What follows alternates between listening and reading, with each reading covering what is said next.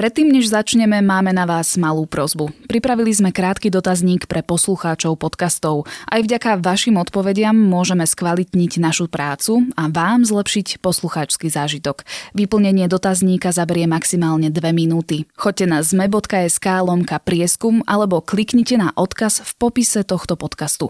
Ešte raz zme.sk lomka prieskum. Ďakujeme.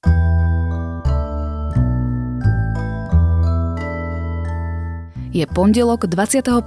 mája, meniny má Urban. Dnes si nezabudnite dáždnik alebo prší plášť, alebo jednoducho zostaňte doma.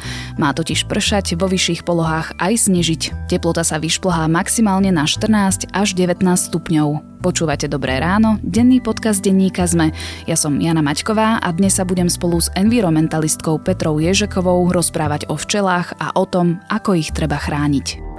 Dobré ráno vám prináša Levosfér, tým marketingových stratégov.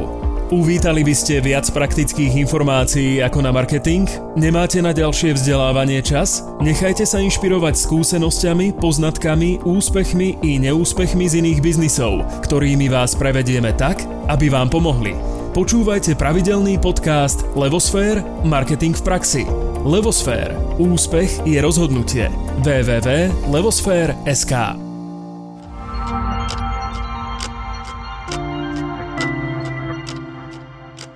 Poďme sa ale najprv pozrieť na krátky prehľad správ.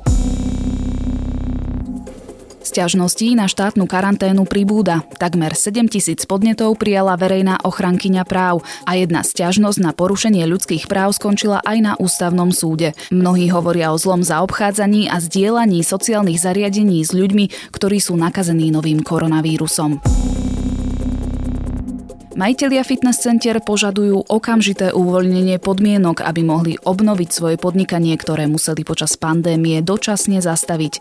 Na znak protestu chcú zablokovať cestu do Bratislavy a zažalovať štát za diskrimináciu a porušenie ústavných práv. Majitelia tvrdia, že mnohé fitness centrá sú na hranici krachu a majú obrovské dlhy.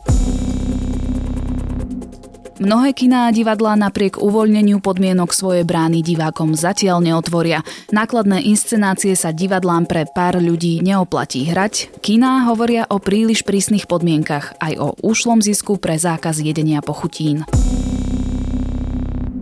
Viac správ nájdete na zme.sk.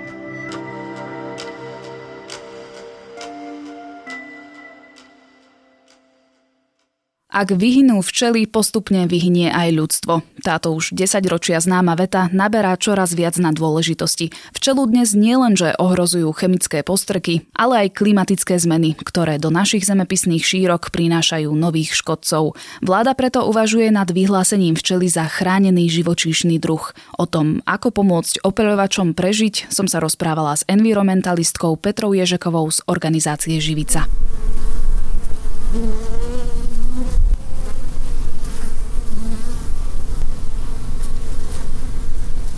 Ako sa žije včelám u nás, v našej krajine, v súčasnosti? Tak e, samozrejme tie podmienky sa menia nielen u nás v našej krajine, ale všade. Takže tým, ako sa mení životné prostredie, tak aj na tie včely je samozrejme vyvíjaný tlak.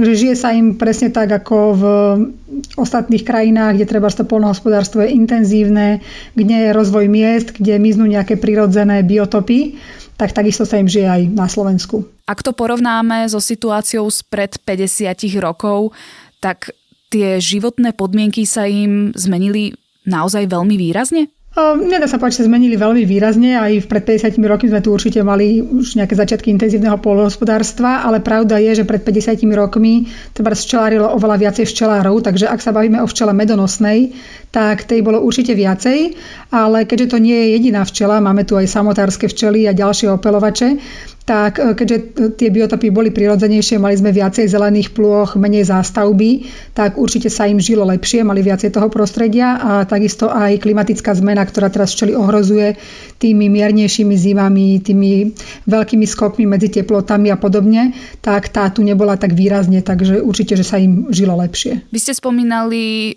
celkovú zmenu klímy.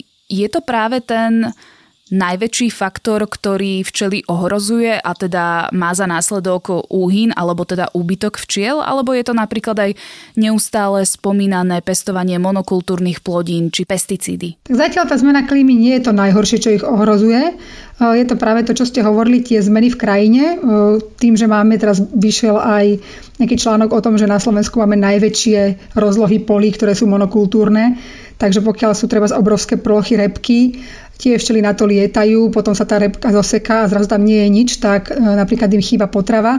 Takisto samozrejme tie pesticídy, pokiaľ sa strieka, častokrát sa strieka, keď sú včely vyletené, čiže nie v noci, ako by sa správne malo, tak to samozrejme tie včely decimuje. Takže tá celková zmena klímy je skôr taký faktor, ktorý ako keby prispieva k tomu ich zhoršenému zdravotnému stavu, ale oveľa horšie je pre ne práve toto, čo robíme, že postrekujeme a že nemáme také tie prirodzené striedania na poliach, že nemáme remísky, že nemáme také tie pásy, treba čo boli kedysi kúkol, nevedza, vlčie maky a podobne. A čo im to presne spôsobuje? Tak e, pesticídy ich častokrát zabíjajú. Oni sú dneska už také inteligentnejšie ako kedysi. Kedysi to bolo tak, že včela priletela na tú postriekanú rastlinu a tam uhynula. Ale dneska už niektoré tie systémové pesticídy e, sú také, že včela priletí, ono sa to na ňu nalepí a ešte neuhynie hneď, ale stihne sa vrátiť do úla. Čiže častokrát e, to postihne aj ostatné včely v úli, že ten pesticíd priniesie so sebou. To je veľký problém. Pokiaľ sú tie polia, ako som hovorila, príliš veľké, tak včely v jednom čase majú veľmi veľa potravy, tak oni sa rozmnožia, je ich veľa, jednoducho nosia, nosia, nosia a potom zrazu tá potrava zmizne a oni nemajú kam lietať, čiže majú s tým problém. Potom tie výnosy treba nemusia byť také a podobne. Keď ešte zostaneme pri tých pesticídoch, tak práve ministri životného prostredia a pôdohospodárstva už načrtli, že chcú obmedziť chemické postreky, ktoré včelám škodia. Je to ale reálne? Neutrpí potom úroda samotné poľnohospodárstvo? Ja si myslím, že nie. Určite, že e, to nebude také jednoduché ten prechod, ale vidíme to v zahraničí, napríklad v susednom Rakúsku, kde v mnohých e, tých spolkových republikách prešli na ekologické poľnohospodárstvo v oveľa väčšej miere, ako tu máme my a nie je tam nejaký úbytok poľnohospodárskych plodín. Je to skôr o tom, že sa musíme naučiť tieto chemické postreky nahradiť nejakými, ktoré sú treba menej škodlivé a ako som hovorila už aj, keďže tie monokultúrne plodiny škodia všeobecne životnému prostrediu, tak pokiaľ by sme prešli na iné postupy v polnospodárstve, tak by to prospelo aj tej úrodnosti. Možno by neboli tie výnosy také veľké, e, ako sú, ale vieme o tom, že veľmi veľa z týchto úrod sa aj vyhadzuje, že kopukrát to ani nevieme predať, e, ostáva to na poliach, čiže možno ak by toho bolo menej, ale bolo by to kvalitnejšie, tak by sme s tým vedeli rovnako vydržať a nebol by to až taký problém. Tie postupy už tu sú. Ja si pamätám pred 20 rokmi, keď sme sa stretli s ministrom životného prostredia rakúskym na nejakom festivale v Rakúsku, tak nám hovoril, že Rakúsko bude, Republika Dolné Rakúsko, Niederösterreich, číslo jedna v biopolnohospodárstve, že on sa o to postará.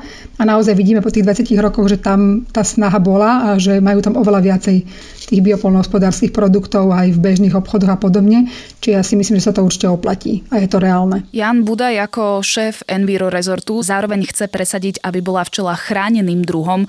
Čo to presne znamená? Tak uh, ono to je tak novinársky povedané, že by bola chráneným druhom, ale on sám sa vyjadril, že tým nemyslí takú bežnú druhovú ochranu, že keď niekto zabije jednu včelu, tak ho niekde zavrú, ale skôr tým myslí to, že sa to bude týkať polnospodárskeho priemyslu. To znamená, že chce obmedziť chemické postreky, ktoré včelám ubližujú, takže potom by vlastne boli nejaké pokuty za to, keď nejakej farmári alebo spoločnosti, ktoré sú zodpovedné za postreky, takéto niečo použijú, ale nebude to taká tá ochrana v tom bežnom zmysle, ako si predstavíme, že chránime medveďa.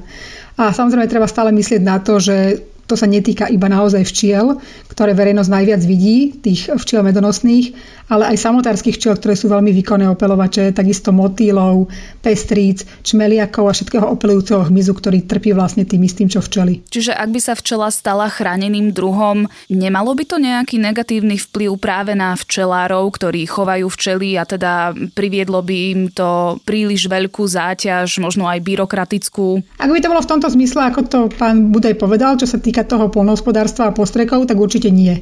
Ak by to samozrejme bola akože druhová ochrana druhu, tak to by sa ani potom nedalo podľa mňa včeláriť. To, že keď aj manipulujeme so včelami, treba odoberáme med alebo ich kontrolujeme, tak vždy nejakú včelu pripučíte. To sa nedá urobiť bez toho, že by ste ani jednej včelke neublížili. Po my sme naozaj museli nehať včely asi žiť iba v prírode, čo sa dneska žiaľ nedá, pretože včely sú napadnuté klieštikom, to je parazit, ktorý je taký najväčší likvidátor a bežne vo voľnej prírode vlastne včely už dneska dneska nežijú, sú iba chované. Takže kvôli tomuto si neviem predstaviť takú klasickú druhovú ochranu. Ale to, čo hovorí pán Budaj, to dáva zmysel a to určite by včelárom pomohlo. Vy ste teraz spomenuli parazita, ktorý ohrozuje včely a máme tu napríklad aj sršne, ktoré sú veľkým nepriateľom včiel. V Spojených štátoch amerických sa teraz objavil nový druh sršňa, sršeň mandarínsky. Ako veľmi nebezpečný je pre včely? Tak on vlastne pochádza z Ázie a tento sršeň dokáže vlastne zdecimovať to včelstvo. Takže áno, pokiaľ by sa sem dostal aj tento parazit alebo tento hmyz, tak by sme s tým mali určite väčší problém, ale sú aj iné, ktoré sa sem vedia vďaka klimatickej zmene možno časom dostať. To je napríklad malý úlový chrobák, ktorý takisto včely likviduje.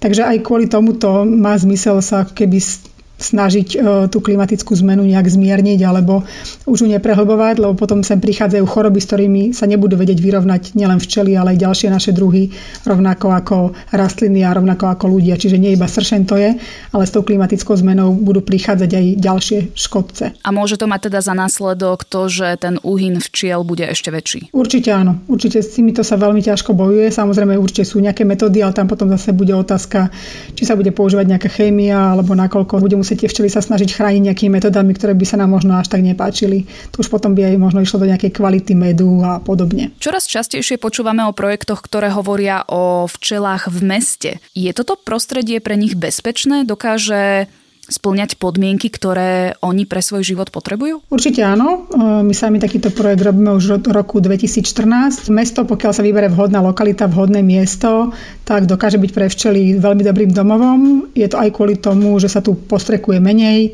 Je tu aj veľmi pestrá ponuka kvetov, keďže ľudia aj v parkoch, aj na balkónoch, aj rôzne pestujú veľmi veľa rôznych druhov rastlín, tak od jary až do jesene tu je stále čo zbierať. Takže mesto predstavuje veľmi dobré podmienky. Samozrejme určite lepšie včelám v meste, ktoré je zelené a ktoré je plné tých kvitnúcich rastlín. Pokiaľ si predstavíme nejaké také betónové mesto plné asfaltu, tak tam by tie včely nemali kam lietať. Niektoré mestá práve aj kvôli tomu vytvorili akési zóny pre včely, teda zóny, ktoré počas teplejších dní sa nekosili a boli posiaté lúčnými kvetmi. Toto sa osvedčilo? Áno, my sme tiež robili takéto zóny, či už v Karlovej vsi, alebo aj s mestom Zvolen. A práve na tých plochách nám pomáhal entomológ Marek Semelbauer zo Sauky robiť prieskum a zistil tam vyšší výskyt opelovačov, našiel tam aj nejaké čmeliaky, jednoducho živočichy, ktoré si myslel, že už možno v meste nie sú. Tak takéto plochy im pomáhajú, pretože tam nájdú úkryt, nájdú tam potravu, nájdú tam miesto, kde sa môžu rozmnožovať. Takže pokiaľ sú plochy, ktoré nie sú využívané, kade ľudia treba až tak nechodia, kde nevadí, že bude vyššia tráva alebo tieto kvety, tak majú tieto lúčne pásy veľmi veľký význam aj treba pre migráciu ješkov alebo drobných živočíchov. Keďže ale mestá sú priestorom, kde je veľké znečistenie, dokážu mať med alebo propolis meských včiel takú istú hodnotu alebo teda kvalitu ako včelie produkty včiel na vidieku? My sme vlastne v spolupráci s Slovenskou akadémiou vied a takisto aj s Technickou univerzitou vo zvolenie a s Prievedeckou fakultou testovali meský med a ukázalo sa, že sa tam nenašli žiadne nadlimitné hodnoty, či už nejakých ťažkých kovov alebo nejakých iných látok, ktoré boli problematické.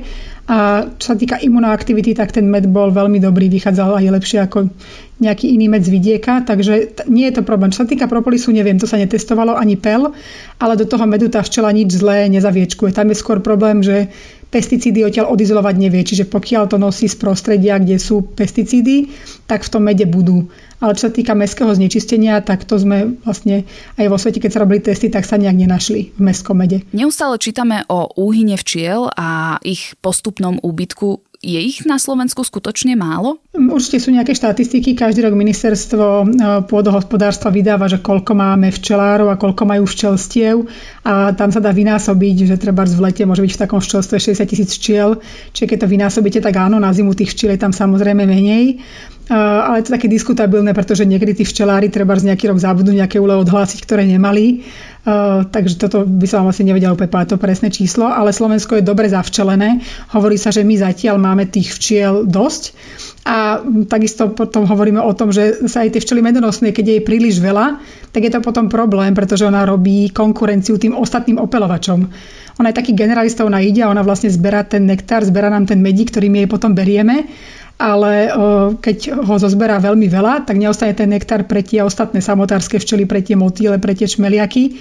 Takže aj tu na to zavčelenie včelou medonosnou by malo byť také, aby to bolo rozumné, aby jej nebolo príliš veľa, lebo ona zase neopeluje niektoré druhy rastlín, a pokiaľ to tým ostatným e, opelovačom zlikviduje, tak ich počty budú klesať a niektoré druhy rastlín nám môžu vymiznúť. Čiže mal by byť jej výskyt kontrolovaný? No, neviem, či zrovna kontrolovaný, ale áno, je veľmi dobré, že vlastne e, včelársky zväz monitoruje, koľko je včelárov na Slovensku, ako sú rozmiestnení, koľko majú úlov. Čiže pokiaľ by si toto zobrali za svoju úlohu, že by možno trochu kontrolovali, že ktoré oblasti sú veľmi zavčelené, a teoreticky by tam mohli potom už nejakým že im tam nepovolia chov, pretože tých včiel je tam príliš veľa. Toto sa zatiaľ nedieje, myslím si, že také zle to až nie je, ale určite je dobré na to myslieť, e, pretože včela je naozaj potom konkurent pre tie ostatné opelovače. Napriek tomu, že hovoríte, že včiel máme zatiaľ dostatok, vymenovali sme si tie faktory, ktoré ohrozujú jej život. Čo môžeme urobiť my, e, bežní ľudia pre včely, aby sme im pomáhali prežiť? A môžeme to rozšíriť nielen na včely, ale celkovo opelovače. Tak určite môžeme robiť to, čo sme si hovorili, vysádzať nejaké medonosné nektarodajné rastliny, a nemusí to byť len na nejakých lúkach v meste, môžu to byť naše predzáhradky, môžu to byť naše balkóny.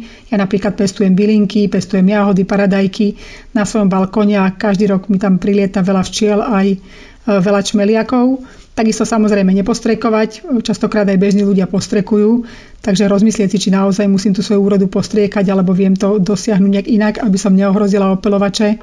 V mestách chýbajú vlastne tým samotárským druhom opelovačov aj miesta, kde by sa mohli schovať, potrebujú treba nejaké dierky v tehlách, dierky v dreve, rôzne špáry alebo hlinu. Niektoré zemné včely žijú v hline tak umožniť im možno, že na záhradke nehať nejaký divoký kút, postaviť nejaký malý hmyzí hotel, alebo ešte lepšie nehať tam nejaký starý práchnivý strom, ktorý funguje ako taký prirodzený hmyzí hotel pre všetky tieto živočichy, teda nie len pre opelovače, ale aj pre ostatné, ktoré to potrebujú. Nehávať im naozaj priestor Teraz paradoxne, ako je tento COVID, tak boli správy z mnohých národných parkov, že keď tam ľudia prestali chodiť a nehali zvieratám priestor, tak sa tam zrazu tie zvieratá rozmnožili a bolo ich tam viacej, tak to isté platí aj pre tie opelovače. Pokiaľ im necháme nejaké kúsky prírody, kde oni môžu žiť, tak samozrejme aj ich počty budú stúpať.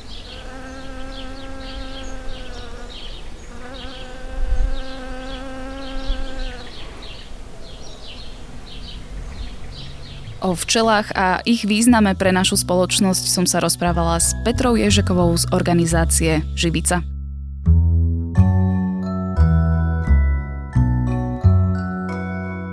Ešte stále je zložité dostať sa do kina, preto vám dávam jeden seriálový tip, ktorý si môžete pozrieť v pohodlí aj u seba doma. Seriál Kalifát vás prenesie do Švedska a do jeho boja s islamským štátom. Vyobrazuje krehkú švedskú spoločnosť, nenápadnú infiltráciu teroristov a naivitu mladých ľudí veriť prekrúteným informáciám. Silné, napínavé sledovanie bez kliše a plochých postav. Určite tomu dajte šancu. A to je na dnes všetko. Počúvali ste Dobré ráno. Denný podcast denníka sme tentokrát s Janou Maťkovou. Do počutia zajtra.